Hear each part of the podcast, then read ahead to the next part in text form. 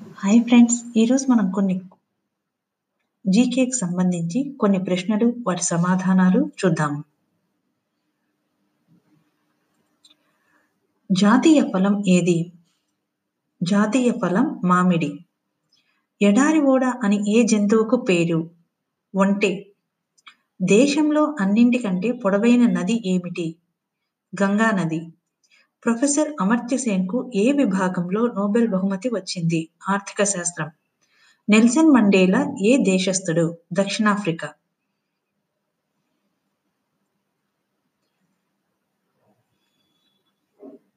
బ్యాక్టీరియాను కనుగొన్న శాస్త్రవేత్త లీవెన్ హుక్. రక్త ప్రసరణ వ్యవస్థను కనుగొన్న శాస్త్రవేత్త విలియం హార్వే. స్కెతస్కోప్ను కనుగొన్న శాస్త్రవేత్త పేరు లెన్నెక్.